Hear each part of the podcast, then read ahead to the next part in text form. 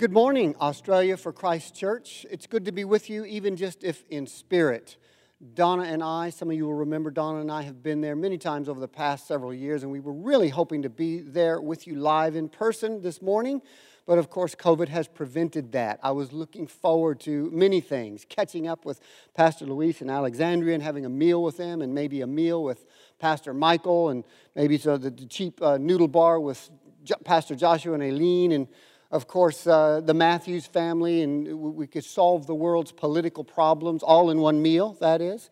We're looking forward to all that, but it's, alas, it's not to be this time. We'll do it another time. Again, my name is Todd Funk, and I, I'm going to talk with you today. It's kind of a light-hearted topic, but it has some deep implications. I'm going to talk about things my science teacher never told me. Now, lest you think, I need to make a disclaimer. I'm not bagging on science. I'm not bagging on science teachers. As a matter of fact, for 10 years in the United States, I taught science physical science, earth science, life science, and I, I love science. I think science absolutely rocks. I think it's a phenomenal tool to discover the world around us and make exploration and fantastic tool for what it's used by. Um, but it's only because I've taken so many different science classes over the years physics and chemistry and um, uh, biology, etc. I graduated from UC Irvine in 1987 with a degree in, in biology that I come to realize that there are many things my science teachers throughout my career had never actually told me. The first thing my science teachers never told me was that science doesn't have all the answers. It cannot have all the answers. I love Bill Nye, the science guy. I don't know if he made his way to Australia. I'd be surprised if he didn't. But I used to play his videos in my classrooms all the time. But I just can't agree with his mantra, with his philosophical axiom that science rules. No, God rules. In other words, his axiom is that, that any questions that are worth asking can only be answered by modern science. Or put another way, the truth and reality can only be discovered by empirical scientific investigation. And if that were true, well, then Monash University there would only have one department, right? The science department. Uh, where would be your history? Where would be your, your you know, mathematics and economics and the arts and the musics and, and whatnot? Um, and so science can't tell us anything about those things. Science is incapable of telling us things about love and beauty and poetry and morality, etc. Trying to learn these kinds of things from science would be kind of like trying to use a microscope or a stethoscope to determine temperature. While the microscope and stethoscope are wonderful tools, wonderful instruments for determining and investigating what they're built for but they're completely hopeless and useless in trying to determine temperature, are they not? And in the same way, science is, is, is, is impotent in trying to um, get at the base of many important and meaningful things in life. The big worldview questions where did we come from? Is there meaning in life? How do we know what's right and wrong? Where are we going uh, you know, when we die? Those are important questions. For instance, to the question, why is the water jug boiling? Well, the scientist might answer, well, the, the thermal chemical energy, the latent chemical energy in the gas molecules is released and it's turned into uh, its con- convection in the water and it's turned into kinetic energy. And the water molecules have so much kinetic energy that finally, when they reach 100 degrees C, they escape from being a liquid and into a gaseous state. The layperson, asked the same question, might say, the water's boiling because I wanted a cup of tea. Now, which is right and which is wrong? Well, they're answering different questions. The scientist is, ask, is, is answering how is the water boiling. The layperson is answering why is the water boiling. And that's what science is. It gives us the, a lot of the hows of life, but not the whys of life. So science can answer the hows but not the whys. Another thing my science teachers never told me that we can you can be both a scientist and a believer. You can be a scientist and a Christian. It's a false axiom to be that you can either be a thinker or you're religious. In 2014, there was a very popular debate viewed by several million people throughout the world. Bill Nye, the science guy, was debating um, a creationist named Ken Ham. And Bill Nye put out this, this, this false dichotomy, if you will, that, well, you're either a scientist or you're, you know, you're either a thinker or you're irrational. You're either a scientist and a thinker or you're superstitious. And he began to give forth all these, these, these examples of, well, science has given us cell phones and microwaves and moon landings and vaccines, as if to say, A, that, that a, a, Christian believer would have had nothing to do with any of those. But then, secondly, that, that somehow religion and Christianity would have impeded that, would have gotten in the way of that, would be a hindrance to science. Many people are unaware, and I think Bill Nye would be blissfully unaware of the history of the foundations of science. Some of the greatest scientists of all times, past and present, have been Christian believers. Let me give you a few examples of some, starting with the most recent, going backwards. Many of you would have heard of Dr. Benjamin Carson. Many see him as the world's foremost neurosurgeon. In 1987, he performed the very first surgery separating co-joined twins. These twins were joined at the head. He separated them successfully. That was Patrick and Ben Binder. Dr. George Ellis of the University of Cape Town has been described by many as being uh, knowing more about cosmology, the universe, the cosmos, than any person alive today. He's a theist. Christopher Isham is probably Britain's leading quantum cosmologist, a believer. Francisco Ayala is one of the leading evolutionary biologists in the world, a Christian believer. Francis Collins, he was formerly the head of the Human Genome Project, which actually they, they mapped out the human genome and said what genes are what and where are they in our sequences. Alan Sandage is one of the world's leading astronomers, again, a Christian. Going back in time a little bit, Louis Pasteur, in the, in the 18th century, if you drink pasteurized milk today so as not to get sick, you can thank Louis Pasteur for that. He probably saved more lives than any other scientist alive, uh, uh, living or dead. He had so much Christian humility that he didn't patent any of his inventions at all. He gave them freely to humanity. He even designed experiments to disprove spontaneous generation. We'll get to that a little bit later. Dr. Gregory Mendel, an Austrian monk, they call him the father of modern genetics. Dr. Robert Boyle was the father of modern chemistry, and he read his Bible every day. Francis Bacon developed the scientific method. In other words, the very method that Bill Nye and other scientists stand on to, to uh, make advancements in science and discoveries and investigations and whatnot was developed by a Christian man, a believer. One of the most well known scientists of all time, Isaac Newton, who obviously formulated the laws of gravity. He said, All my discoveries have been in answer to prayer. When Newton postulated the laws of gravity, some of you are thinking of the drawing of an apple falling on his head as he reads under a tree. He wrote a book called Principia Mathematica. He, he didn't say, Oh, I've discovered how gravity works, therefore there is no God, we have no need for God. No, he wrote one of the most famous scientific books of all times, Principia Mathematica. And in the beginning of that, he said he expressed the hope that it, the book, would persuade the thinking man to believe in God. Johannes Kepler, likewise, he said, If God designed the universe, it must be orderly.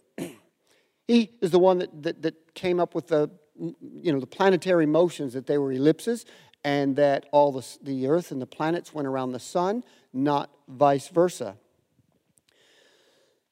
So it's not just that, that they were believers. It's not like I'm just trying to compile a list of believing scientists to try and outweigh or outbalance the unbelieving atheistic scientists. No, no, no, not at all. That's not the point. It was that their belief in an orderly, organized God, creator, um, it, it, it, it enabled us to investigate. Because the, the universe was orderly, they, they believed it was ordered by God, we could investigate it. We could find out that creation of that all wise creator. It, it pushed them towards investigations for sure. Johannes Kepler said the chief end of all investigation of the external world should be to discover the rationale, order, which has been imposed on it by God and which He has revealed to us in the language of mathematics. And so it was all about God is orderly. The planet's orbits um, must be orderly. So let's investigate that and find out how he did it. And there's a reason it's been well documented in the philosophy and history of science that, that modern science had its origin in the West, not the East, because the East lacked that Judeo Christian worldview, that platform that gave it the stability and the impetus to discover an orderly world. You and I take it for granted that the world and universe are, are orderly and organized and predictable, but there's absolutely no reason for it to be that way. We just see it as such, and it is such. And it makes the most sense because a predictable, well, an orderly and organized God made it that way. So it gave them a confidence in their explorations with that. Modern science operates on the premise of predictability and orderliness. For instance, water, you can be sure that at sea level it's going to boil at 100 degrees C all the time. If not, you'd, you'd, you'd, you wouldn't be able to do your scientific experiments. You'd wonder if the water was going to boil to do whatever experiment you're doing. You wouldn't be able to have a cup of tea. You might, you might not. Well, today the tea's boiling, the water's boiling. Tomorrow it's not. It's because of a predicted, predictable, orderly universe. The force of gravity. In, when I turned 50, my family got me a voucher to go skydiving in Para, Paracay and jump out of a perfectly good plane. I don't know why. But I didn't have to worry when I jumped out. Was the force of gravity going to be constant that day? Would it be extra hard and I'd slam the, uh, you know, slam the earth to my death? Or would it not be working at all and I'd be, you know, take, forced away or just float up in the atmosphere? It's kind of funny. My dog uh, and my wife, they were waiting for me on the, on the paddock down below. And as I was descending down through the sky, hooting and hollering, having a good time, my dog was looking around for me. Spencer was his name, just barking, he heard me. He knew I was there somehow, but he didn't know where I was because he was only looking in two dimensions length and width, length and width, 365 degrees. It wasn't until he finally looked up a little bit, he saw me, and that's the way uh, you know science is. It only has a certain platform or dimension, but there is yet another dimension to discover God and discover about God. The greatest scientists of all times have been, have been struck by how strange it is that the universe is predictable. I mean, it, it follows mathematical patterns. I don't know if any of you have ever heard or seen the, the Fibonacci ratio or what they call golden rectangles. And it is a ratio found in nature all over of, of 1 to 1.61. These rectangles, you see them in, in glaciers and ear, the, the pinna of the ear, and flowers and cyclones and, and seashells. We see these mathematical patterns all over nature, and everybody's perplexed as to why that might be unless there is a mathematical God behind it. Dr. Richard Feynman, he was a Nobel Prize winner for quantum electrodynamics and the, will, uh, the winner of the Albert Einstein Award. He actually assisted in the development of the, of the hydrogen bomb. And he said this He said, Why nature is mathematical is a mystery. The fact that there are rules at all is a kind of miracle. But I'm sorry, Dr. Feynman, you can't have a miracle without a miracle worker, a miracle giver. It's not a miracle. It, it, it follows the, the, the inference to the best explanation is there's an orderly God that created that universe. So, what he calls a miracle, we attribute to the God of the universe. So, belief in God has not only not and never been a hindrance to good science and discovery, and invention, but it's actually been a pillar on which science has been built and a platform on which modern science has, has operated. Science owes its history and lineage and where it is now to the Judeo Christian ethic. Contrary to what many people think, most scientists are not atheists. A lot of people think that, thinking people are all atheists or mostly atheists, atheists, but they're not. They've been polling, doing polls for over 100 years, and the numbers haven't changed much at all. About 40% of all scientists are atheists, they do not believe in God. About 50% of all scientists do believe in God, and roughly 10 or so percent are not sure one way or another.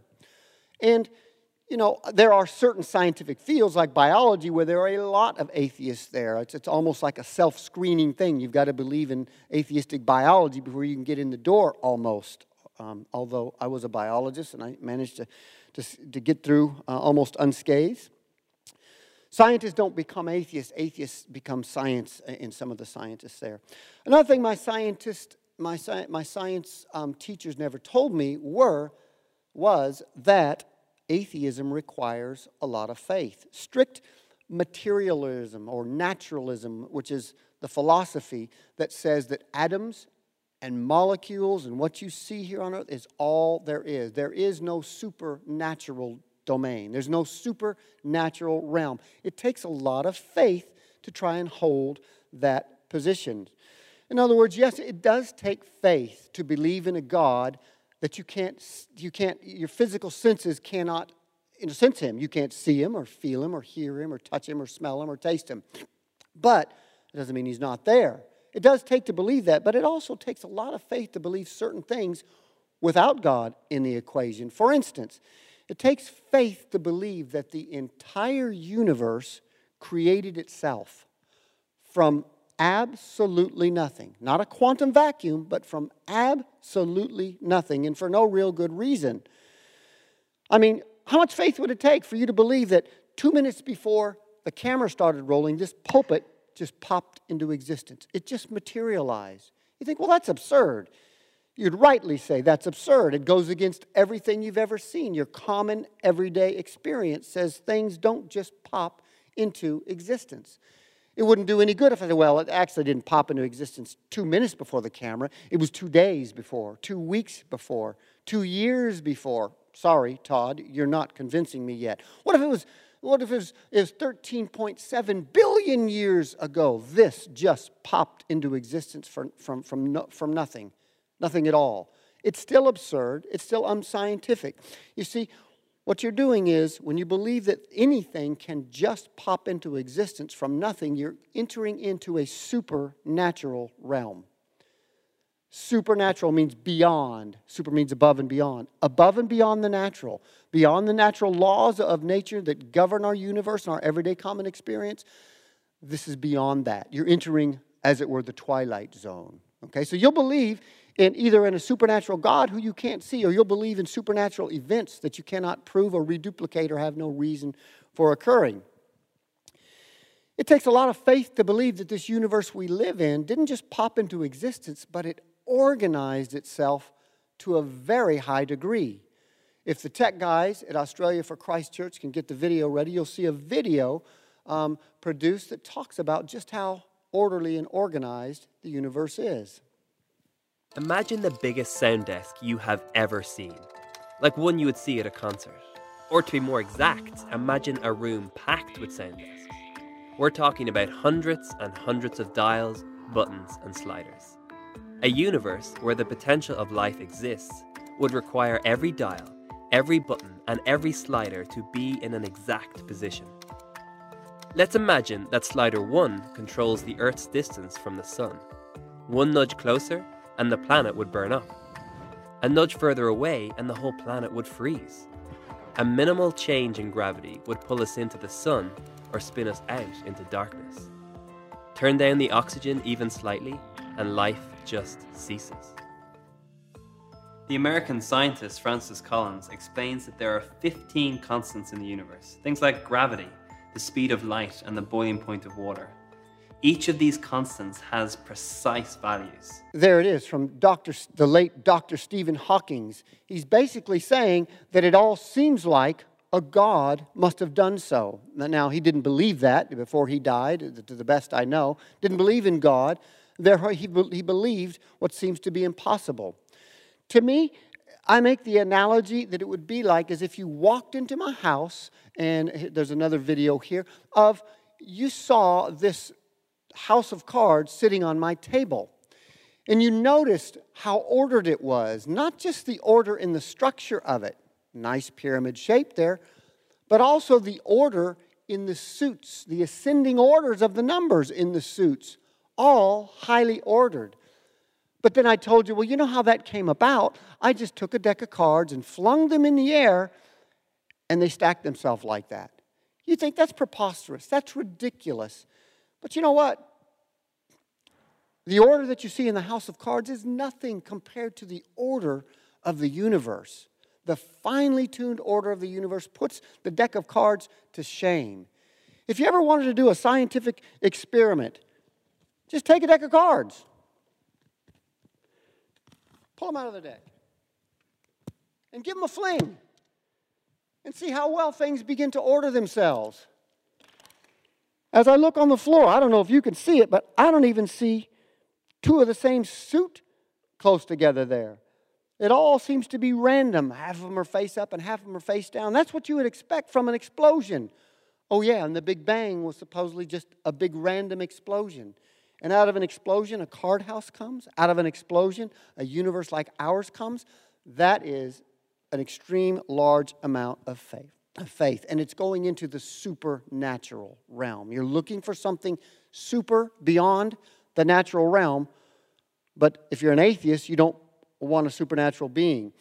So, is it possible for the card house to happen? Possible, maybe, but probable is what I'm looking for. Does it comport to, to everyday common experience? And my answer is no. It also takes a huge amount of faith to believe that that life just spontaneously arose from non life. It's called spontaneous generation. They used to believe it, the atheist scientists did. They believed, for instance, that, that mice spontaneously came from grain bins. it just arose out of nothing from the grain bins. They used to believe that, that flies spontaneously arose out of rotting meat. Until finally it was disproven by the scientists I mentioned, Louis Pasteur and a guy named Francisco Redi. They disproved spontaneous generation. They did the simple experiment that my slide shows. They would notice that, hey, if you put this, this, this nutrient rich, rich broth in a beaker and you left the, the top exposed for long enough, the beaker would get cloudy. It would get microorganisms, bacteria, and fungi in that. Pasteur said there are living organisms in the air, fungi and bacteria that he didn't know about and couldn't see, that are getting into that thing. And so we did a simple but brilliant experiment. He said, let's boil it to kill anything living in it, and then we'll put it in a, a goosenecked flask so nothing can get in to that. And voila, the beaker stayed clear. No microorganisms grew in that. That kind of put the nail in the coffin to spontaneous generation or abiogenesis. A means without a biogenesis, generating life without life. And so from that, Pasteur said, all life comes from pre existing life. And no one has been able to prove that otherwise. Now, if you're an atheistic evolution, what you must believe then, beyond the science, is well, if you just left that flask that was boiled in Pasteur, if you left it for long enough, a million years, two million years, whatever, 3.5 billion years, life would begin to arise. That's faith. And it takes a lot of it to believe that that would happen because we've never seen that happen. Right? That is entering the supernatural realm. You're a supernatural person if you are an atheist that don't believe in God. My science teacher never told me that I was worth more than just my chemicals.